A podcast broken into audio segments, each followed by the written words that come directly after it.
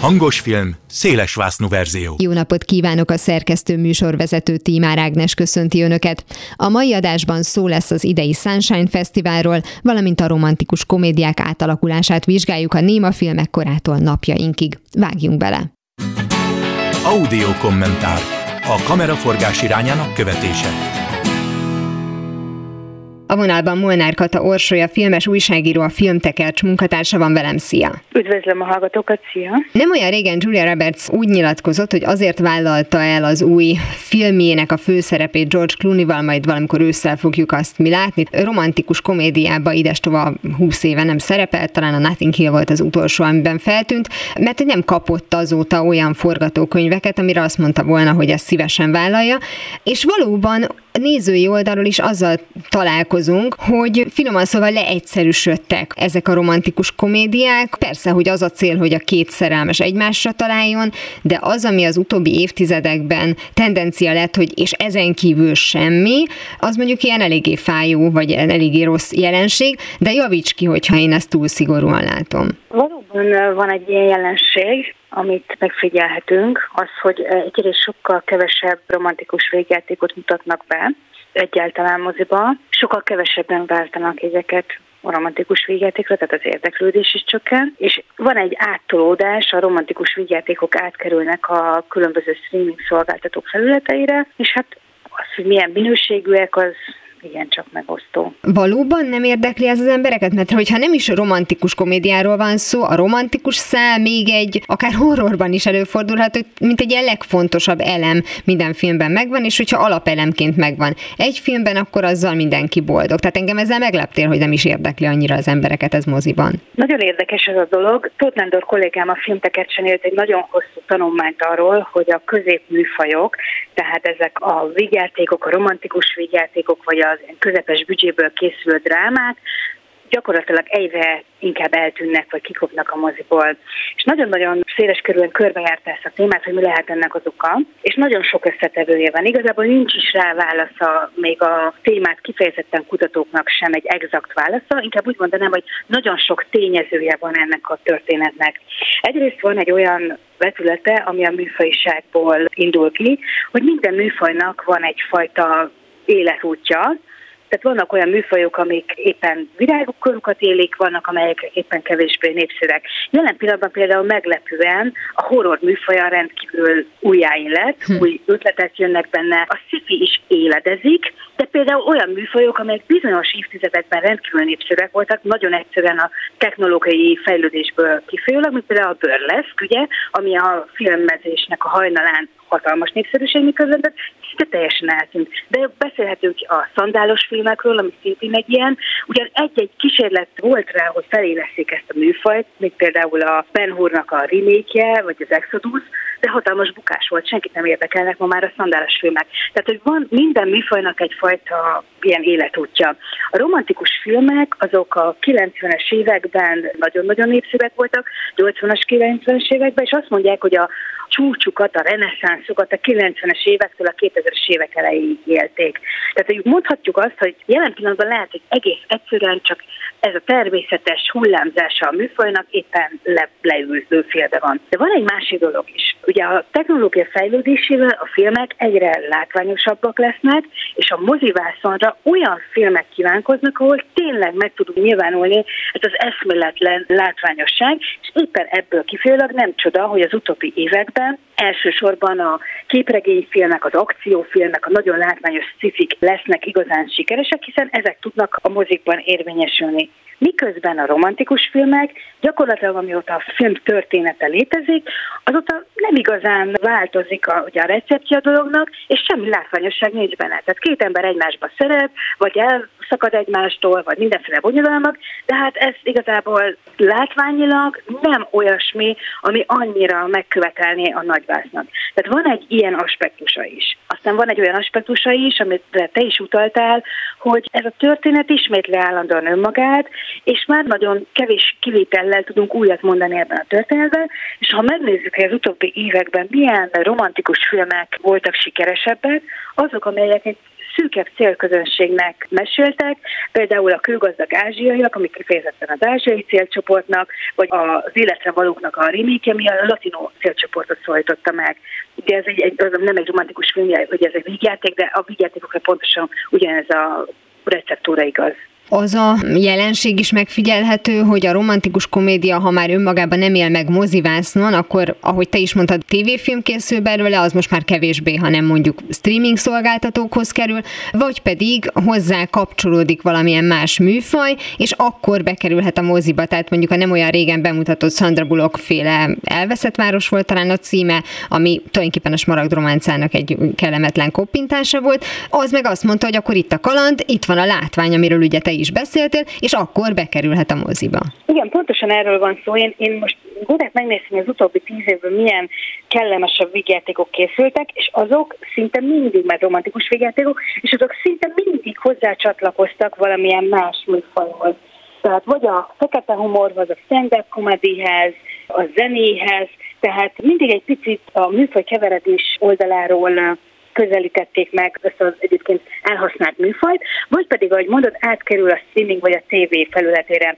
A TV az egyébként egy nagyon fontos dolog. Magyarországon a streaming csatornák elérhetők, de Amerikában van ez a Hallmark ígisze alatt lévő csatorna, ami gyakorlatilag iparágat csinált a romantikus komédiákból. Minden egyes évszakra, tehát minden egyes ünnepre egy egész romantikus film csokorral készülnek, legutóbbi karácsonykor csináltam egy kis kutatást ezzel kapcsolatban, és döbbenetes, karácsonykor van egy úgynevezett countdown to Christmas, tehát visszaszállás karácsonyi, és az advent alatt minden egyes nap leadnak egy romantikus filmet, amit abban az évben csinálta, és ez azt jelenti, hogy az utóbbi évben már 30 romantikus filmet készítettek csak a karácsonyi szezonra. És nyilván ezek a filmek olyan variációkat mutatnak, hogy az egyik krimiál történetben van szülve, a másik afroamerikai közegben játszódik, a harmadikban, mit tudom én, a főzéssel van összekötve, a negyedikben egy régi családi örökséget kutatnak, tehát hogy mindegyikben van egy picike kis változás, de az alaprecept az olyan szinten egyforma, hogy még a történetnek a, a váza is teljesen ugyanaz, ami mindig arról szól, hogy egy, általában egy nagyvárosi lány hogyan találja meg az új boldogságát valamilyen idilli vidéki közegben. Amikor nem tévére készül, és nagy ritkán mégis bekerül moziba, annak ugye általában az lehet az oka, hogy sztárokkal dolgozik, esetleg sok sztárral, tehát hogyha Geri Marsalnak az utolsó filmjeit megnézzük, a Valentin napot, meg a Szilveszter és társait, tehát egyébként itt már rá is száfolnánk Julia Roberts, hogy még, hogy ő nem szerepelt romantikus komédiába, bár gondolom, hogy a Geri Marshall iránti, nem tudom, lojalitása volt az, ami becsalogatta ezekbe a filmekbe. Szóval, hogy ezek meg azért kerülhetnek a moziba, mert 15-20 név van benne, és persze, hogy várhatóan meg fogja nézni sok ember majd. De ugyanide tartoznak mondjuk akár a Nancy Meyers filmek is, amik szerintem ezt a 90-es évek, 2000-es évek vonalat viszik tovább. Számára az a fajta látvány ad hozzá valami plusz értéket, amitől az embernek ilyen komfortérzése lesz, hogy tulajdonképpen a főszereplő blúzának a színe az megy a, a kárpithoz, és akkor az egész ilyen nagyon-nagyon harmonikus, persze ott is sztárok vannak, különben csak tévéfilm lenne belőle, de hogy valójában ugyanazzal dolgozik, ugyanazt a receptet használja, hogy te is mondtad, csak itt-ott felturbozza, plusz műfaj nélkül, hogy mozivászonra kerülhessen. Tulajdonképpen erről van szó, de azt azért hozzá kell tenni, hogy ezek a filmek, ezek a nagy sztárokat tömörítő filmek, amikre utaltál, ezek nem voltak sikeresek. Tehát nem igazán váltották be a hozzájuk fűzött reményeket. Tehát igazából a sztárok már nem jelentenek garanciát a sikerre. Ez egy nagyon érdekes változás szintén Hollywood házatáján, hogy már nem a sztár az, ami beviszi a filmre a nézőket, hanem a franchise. Tehát gyakorlatilag nem az a lényeg, hogy Robert Downey Jr. vegye fel a vasembernek a kosztümét, hanem az, hogy vasember, vagy úgy általában a Marvel univerzum megjelenjen. És ez szintén egy olyan dolog, ami ezt az úgynevezett középműfajt lehetetleníti el, mert ugye ezekben a műfajokban, hát gondoljuk mondjuk a Micsoda nőre, ahol ugye Julia Roberts és Richard Gere neve volt a két húzó név, ott tökéletesen elég volt, hogy ők ketten voltak a főszereplők. Ma ez már egyáltalán nem működik. Tehát sokkal többet kell adni ahhoz a nézőnek, hogy bemenjen a moziba, mint sem, hogy két nevet kiírunk, ami esetleg vonzó lehet. De ebbe benne lehet az, hogy ahogy te is mondtad, hogy ez egy hullámzó állapot, hogy mikor szeretjük, mikor nem szeretjük, hogy ahogy valóban a 90-es években, a 2000-es évek elején úgy romantikusabb hangulatban voltunk, de ez valahol magában hordozta azt is, hogy már nem kellett annyit beletolni. Tehát, hogy nem, nem kellett annyi gondolatiságot vagy ötletet beletenni, mert ugye az embernek akaratlanul eszébe jut az, hogy azért volt egy Harry és Szelinor Efrontól, azért volt egy Hölgyem Isten ágya Neil Simontól, és ezek az hiába romantikus komédiák, ezek bőven túlmutattak azon. Most pedig az van, hogy minek kell plusz poént írni, minek kell rendesen megírni azokat a dialógokat. Aki ilyen filmet akar nézni, akár tévén, akár streaming szolgáltatónál, akár a moziban, az csak azt akarja, hogy a két ember egymásra találjon. Hát biztosan ez is benne van, de mondom, a legsikeresebbek azok mindig tudnak valami pluszt felmutatni. Egyébként van egy érdekes jelenség még, ami szintén visszamutat erre a középműfoly halálára, mégpedig az, hogy hogyan változnak meg a moziba járási szokások, és ez azt mutatja, hogy a fiatalok, azok, akik leginkább moziba jártak a történelem során, és most ez a dolog megváltozik. A fiatalok már nem mennek be a moziba, csak ezekre a nagyon-nagyon látványos filmekre, és ez egyébként nem csak a műfajnak a halálát, hanem a mozi halálát is elővetíti, mert hogyha ők nem kezdenek moziba járni a fiatal éveikben, akkor valószínűleg később se fognak moziba járni. Tehát, hogy elképzelhető, hogy a, a mozium ámblok elveszíti a nézőközönségét általuk, viszont őket kifejezetten a streaming felületek megszólítják, és nem véletlen az, hogy például a Netflixen két ilyen sorozat is volt a fiúknak, akit szerettem, meg a csókfülke sorozat, amikor egymás után, három, egymást követő évben három rész is kijött, és hatalmas siker volt, rengetegen nézték, de ez kifejezetten ennek a korosztálynak szól, kifejezetten őket szólítja meg, új sztárokat hoz, tehát nem ismert sztárokat emelve, hanem ugye a korosztályból fiatal, fel törekvő színészeket, és ezek a streamingen tökéletesen mentek, és ezek általában young adult regényekből adaptálódnak, tehát olyan történeteket vesznek elő, amiket már ez a közönség egyébként ismer. A korosztályi meghatározottság az világos, de amellett sem mehetünk el, hogy vajon van-e nemi meghatározottsága, mert hogyha valakit megkérdezünk, akkor lehet, hogy rávágja, hogy hát ezt nőknek készítik.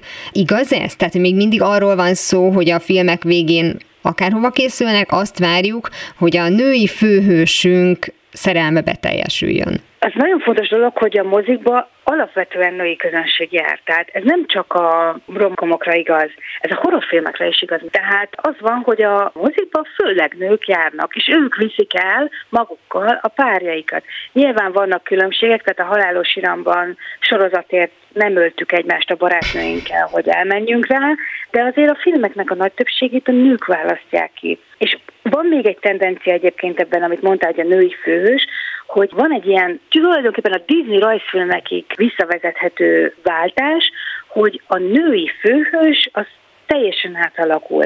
Tehát ugye régen az volt, hogy a, a női hősnek az volt a szerepe a történetben, hogy várja a király fit, uh-huh. hogy majd megmenti őt, vagy eljön. Tehát, hogy egy passzív szerepem volt. Gyakorlatilag a Merida Bátor óta egy teljes változás figyelhető meg ezen a téren. Itt most már a, a nő az egy nagyon potens szereplő, ő irányítja a, a történéseket, nagyon sokszor nem is úgy fejeződik be a történet, mint ahogy azt egy klasszikus romkumban gondolnánk, tehát ilyen értelemben megváltozik az ő szerepe. Egy két filmet is felidéztem, ami erre rá is játszik, az egyik a kézkatasztrófa volt az Amy Schumerrel, mm. ami egy ilyen nagyon kifacsart romantikus vígjáték, a másik pedig a hát nem romantikus, ami a Rebel Wilsonnal az egész műfajt kiparodizálja gyakorlatilag. De mind a két filmben egy teljesen új szerepben tűnik fel a főst, és aztán mégis happy end lesz, tehát ugyanúgy betörténik az a beteljesülés, de mégiscsak egy picit csavarra egy kis más szájízzel történik meg ez a dolog. Tehát egy kis fricska van ebben is, hogy már nem arról van szó, hogy a férfinak meg kell mentenie a női főhőst, és csak vele lehet boldog. Egyébként a Hallmark filmekben, amiről korábban beszéltem, ott még mindig ez a recept. Uh-huh. Tehát ott az egy nagyon fontos alaptétel, hogy a nő férfi nélkül nem lehet boldog. A már korábban említett Nothing Hill, ami ugyan a, a romantika korában született, ilyen szempontból férfi romantikus film volt, hiszen ott a férfi főhősnek kellett szurkolnunk, hogy elnyerje a nő szívét, és ott inkább ő volt passzív szerepben, de az valóban a, a ritka esetek egyike volt. De ha már említetted Rebel Wilson, én azért ide csapnám talán a mindig Kélin alkotásokat is, mert én legalábbis azt gondolom, hogy az ízlésesebb és egyébként gondolatébresztőbb filmek, akár mondjuk a Late Night Show, ami szintén egy romantikus komédia, és hogy itt akkor már felismerül az, hogy ha nem feltétlenül csak női a néző, de női néző is van, de az már más szerepkörben jelenik meg, maga a néző is mást vár el, és az általad is említett szájíz is változik, és akkor ide beleágyazódnak azok a Jadapato filmek, ezek közül néhány mondjuk, egy lepattintva vagy felkoppintva, ahol talán azonos szintű vagy azonos feladatú lesz a, a két főhős, és beleférnek azok a típusú poénok is egy bizonyos határig, ami korábban elképzelhetetlen volt a romantikus műfajban. Ugye a Judd filmekkel kapcsolatban inkább az van szerintem, hogy a műfaj folyamatosan próbálja magát megújítani, és gyakorlatilag azzal, hogy behozták ezeket a 16 meg 18 karikás poénokat, ezzel egy újabb lendületet, egy újabb felévelést tudtak neki adni, de igazából ez is lecsengett. Tehát ennek volt egy 10-15 éve, amikor ez egyfajta új szint hozott ebbe a műfajba, és ugyanazzal a lendülettel, ahogy fölkapta, ugyanazzal a lendülettel el is tűnt gyakorlatilag.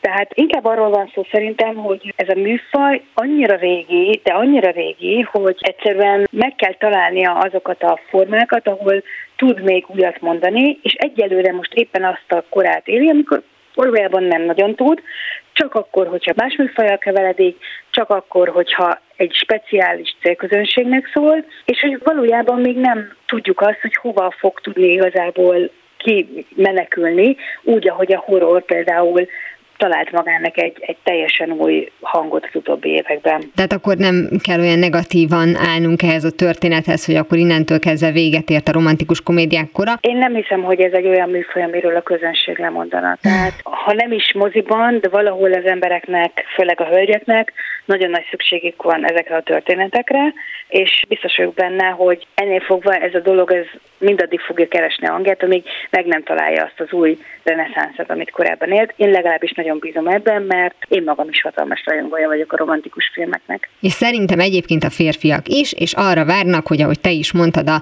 barátnőjük éppen aktuális randi partnerük elvigye őket erre a filmre, és nagyon-nagyon szorítanak, hogy ne a halálos iramban 16. részét kelljen megnézni, hanem valami jó kis romantikus komédiát. Csak ők nem mondhatják. Reméljük, majd ez is megváltozik. Így van. Nagyon szépen köszönöm Molnár Kata Orsoly, a filmes újságírónak, a Filmtekercs munkatársának, hogy beszélgetett velem a romantikus komédiák evolúciójáról. Köszönöm szépen a meghívást. Audio kommentár. A kameraforgás irányának követése. A vonalban Boronyák Rita filmes újságíró van velem, szia! Szia! Talán a romantikus komédia az egyik legrégebbi, hanem a legrégebbi műfaj, úgyhogy mi vissza is fogunk utazni az időben. Van szerinted egy ilyen konkrét kiindulási pont, amire azt mondjuk, hogy na itt született meg a romantikus komédia műfaja? Én azt hiszem, hogy ez egy nagyon lassú fejlődés eredménye lehetett, és Muszatics Péter írt erről egy könyvet, hogy a Hollywood magyar és osztrák-magyar monarchiabeli alapítói hogyan vitték magukkal a, ezeket a dramaturgiai eszközöket műveket, aminek az alapja az operett volt, és aminek nagyon lényeges része a jó zene, a humor, a szellemes beszólások és a romantikus szál. Nagyon nehéz detektálni, hogy mit nevezhetünk az első romantikus végjátéknak. A külföldi szakirodalom abban egyezett meg, hogy Frank Caprának a Ez történt egy éjszaka című filmje a megfelelő első, amire egyébként jellemzőek ezek a kritériumok, viszont általában nem szokták ismerni például a magyar filmtörténetet, mert én ugyancsak romantikus komédiának azonosítanám Gál Béla meseautóját 1934-ből, és még korábbról a Hippolyta lakályt Széke Istvántól, és ez mind a kettő egykor, vagy sőt korábban keletkezett, mint a Kapra film. Említetted ezeket a magyar példákat, a Hippolytot vagy a meseautót, vagy ott volt még a Katyi, meg a Szerelem nem szégyen, tehát hogy a két világháború között született filmeknek, akkor ha jól gondolom, a nagy része mivel a szórakoztatás volt elsősorban a cél, az lényegében romantikus komédia volt. Igen, és az is érdekes, hogy romkomként tartják számon a nagyvárosi fényeket, ami egy 31-es Chaplin film, ami egész egyszerűen vadromantikus történet, hogy egy vaklányt egy utcai csavargó segít ahhoz, hogy kezeléshez jusson. Tehát, hogy azért egy ennyire vadromantikus történetek nem szoktak lenni a romkomokban. Azokat a tulajdonságokat, amivel rendelkeznie kell a romantikus komédiának, azt a mostani magyar alkotások be tudják tartani? A mostani alatt mondjuk akár a 90-es évektől napjainkig időszakot értem. Tehát, hogy nem tudom, a valami Amerikától kezdve a Goda Krista filmeken át, tehát, hogy azért itt voltak jó filmek, itt voltak kellemes szórakozások, hogy ezt nem lehetett volna ugyanolyan módon továbbvinni. Ennek szerintem elsősorban piaci oka van, tehát, hogy a 90-es években a világ filmgyártásában, és elsősorban az amerikai filmgyártásban annyira megemelkedett a romkomok száma, és ez nálunk egy olyan tíz éves késéssel jelentkezett a 2000-es, 2010-es években, és talán, hogyha összehasonlítjuk, hogy Goda Krista csak szex és más semmije 2005-ből mekkora siker volt, és hogyha azt összevetjük azzal, hogy 2019-ben például egy coming out, amit az orosz Dénes rendezett, 2013, és hogy, hogy az már jelezte a lefutását ennek a hullámnak. A 2000-es évek elején akkor nem véletlenül vettek elő mondjuk hipolitokat, meg meseautókat, és Igen. készítették el a rimékeket, mert az nem árthat senkinek alapon, és egy kicsit szól a mostani új világról. Mármint az akkori új világról. Igen, igen, igen, ez egy nagyon érdekes folyamat, hogy érezték ezt a romkom boomot, és vissza akartak nyúlni ahhoz, ami már egyszer ugye bevált a 30-as években.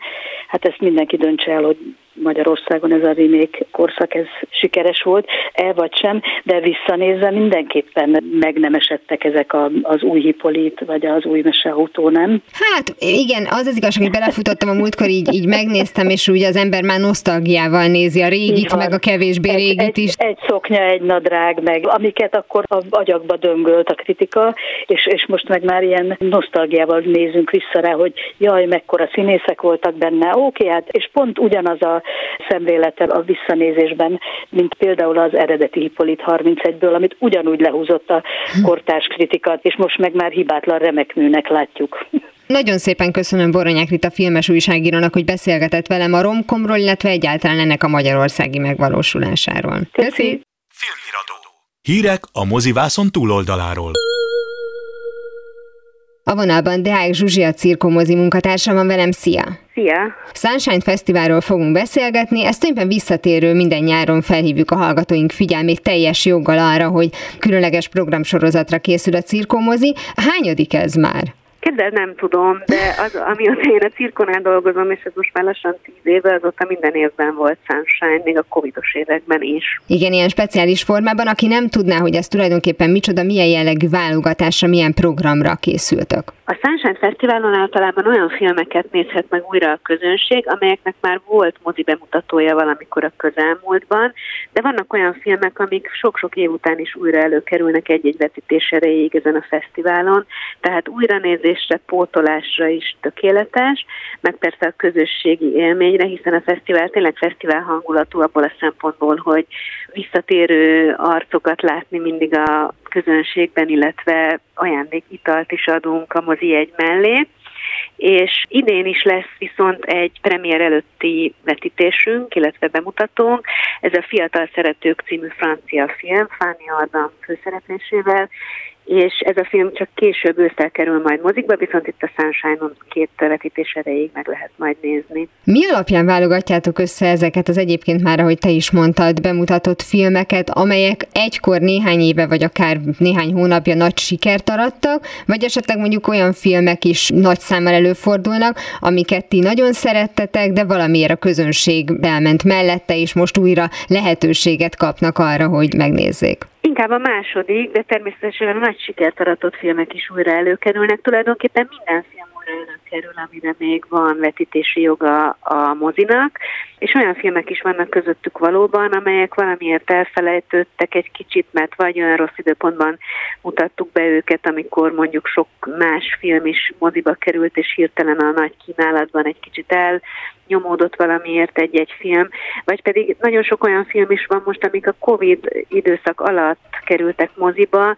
és sajnos akkor nagyon kevés nézték meg őket, holott olyan mesterművekről van szó, amiket tényleg mindenképpen érdemes megnézni. Aki ismeri a cirkó kínálatát, az tudja, hogy nagyon sok különleges európai filmmel is találkozhat a magyar alkotások mellett. Itt most milyen arányban vannak jelen? Volt-e esetleg mondjuk arra valami válogatási szempont, hogy azért legyen ennyi magyar, legyen ennyi francia, vagy ez tényleg csak a film minőségétől függött? Ilyen válogatási szempont nem volt, de nagyon örülünk, hogy idén különlegesen sok magyar film kerül a Sunshine Fesztivál műsorára, például a Külön Falka, amit nem csak a cirkomoziban, hanem mindenhol egyszerűen imádott a közönség, és hát nem véletlenül, mert egy csodálatosan érzékeny, fantasztikus filmről van szó, de itt lesz például a feleségem története is Enyedi Judikótól, vagy a Tobi színei, az a dokumentumfilm, ami tavaly elég nagy port kavart, és ez is egy hatalmas érzelmekkel teli gyönyörű film, és igen, tehát a magyar filmek mellett még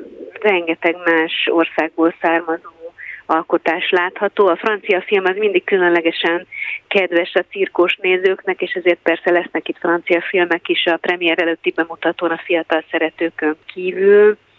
Például a szex és pszichoanalízis, vagy a kezekben a Sorsod című film, ami egy fiatal zongorista fiú sikereit és felemelkedését mutatja be, ez is egy gyönyörű francia alkotás, aminek az a különlegessége, hogy Kristin Scott Thomas, akit elsősorban angol színésznőként ismerünk, de ő két nyelvű, és itt pont egy francia szerepben mutatkozik meg. És akkor a skandináv filmek is itt vannak, például a Legfehérebb nap és az izlandi Amazon című filmek Izlandról, vagy az Egy galamb leült egy ágra, hogy tűnődjön a létezésről, ez egy svéd film, vagy a Határeset, ami szintén svéd film.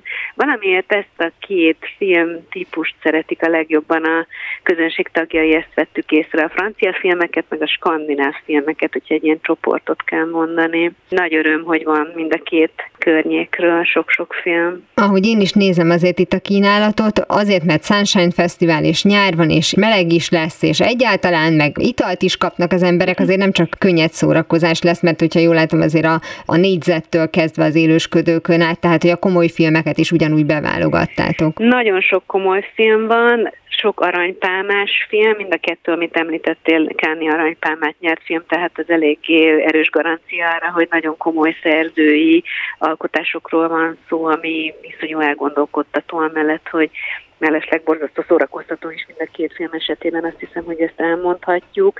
De számos olyan más film is van, ami Berlinben, Velencében vagy éppen Kámban kapott díjat. Zárásul még azt azért mondjuk el, hogy pontosan mettől meddig tart az idei Sunshine Fesztivál. Elég hosszú lesz, több mint egy hónapig tart, július 7-én kezdődik, és augusztus 10-én lesz vége a fesztiválnál. Hát az egész nyarat tulajdonképpen egy hűtött moziteremben tölthetjük nálatok Igen, filmekkel. hűsítő italokkal és hát remek filmekkel. Nagyon szépen köszönöm Deák Zsuzsinak, a Cirkó mozi munkatársának, hogy elmondta, hogy mi lesz az idei Sunshine Fesztiválon. Köszönöm szépen. Filmiradó. Hírek a mozivászon túloldaláról. 82 éves korában csütörtökön elhunyt James Caan. Az amerikai filmszínész talán legemlékezetesebb szerepe Sunny Corleone volt a keresztapában, amelyért Oscar díjra is jelölték. Olyan már a legendás filmekben is játszott, mint a Tortúra, a Hit túl messze van, vagy éppen a Bomba siker.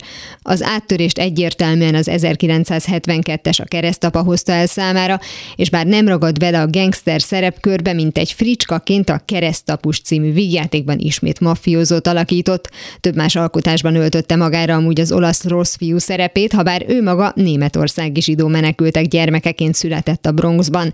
Egyetemi évei alatt a közgazdaságtan elsajátítása, a karate gyakorlása és a színészmesterséggel való ismerkedés mellett rodeózott is, ahol a zsidó cowboy becenéven ismerték. James Caan 1961-ben állt először kamera elé egy tévésorozatban, ahol még Jimmy Caanként került fel a neve a stáblistára. Szinte a végsőkig dolgozott utolsó befejezett filmje, várhatóan 2023-ban kerül mozikba. Ez volt már a hangos film széles vásznú verzió. Legközelebb ismét szombaton délután fél kettőtől várom önöket. Természetesen a korábbi adásokat, ahogy a mait is hamarosan megtalálják archívumunkban, valamint podcastként. Kövessenek minket a Facebookon, és ha még nem tették, iratkozzanak fel YouTube csatornánkra. Köszönöm a figyelmüket, a szerkesztő műsorvezetőt Tímár Ágnest hallották. Viszont hallásra! Hangos film, széles vásznú verzió.